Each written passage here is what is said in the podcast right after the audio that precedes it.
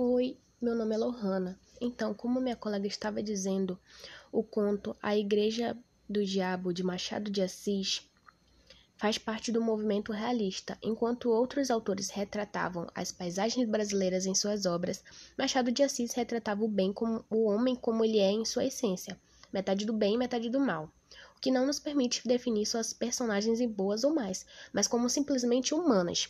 Nessa obra, ele revela críticas à burguesia e à Igreja Católica, assim como às relações sociais, constatando o que as personagens são e o que elas demonstram ser, tudo isso sempre recheado de ironia.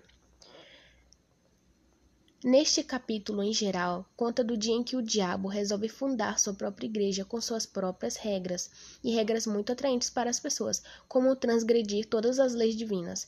Ele visava conquistar a hegemonia entre as religiões do mundo inteiro, prometendo infinitos lucros aos afiliados. Nesse capítulo em específico, ele frisa bem que ao praticar o bem e fazer o que todos sempre tiveram que reprimir seria sublime. O texto faz uma crítica à humanidade e apresenta o diabo com características essencialmente humanas. Ele sente inveja e aspira ao poder e à dominação a todo momento, sentimentos extremamente humanos.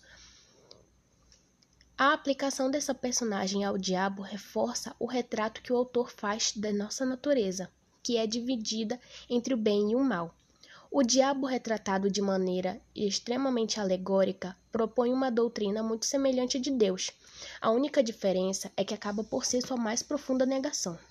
O diabo se propõe a negar o que reflete, mostrar, mostrando o contrário, o que nos remete à citação de Santo Agostinho. A igreja do diabo imita a igreja de Deus.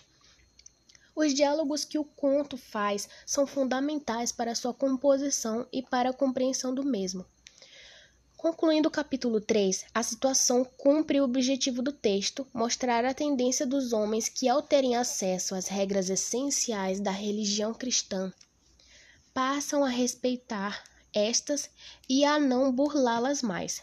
Assim acontece no conto, quando o diabo começa a perder sua força, visto que seus adeptos estavam praticando as ações cristãs, cristãs, perdão, e não mais praticando as ações recomendadas pelo mesmo.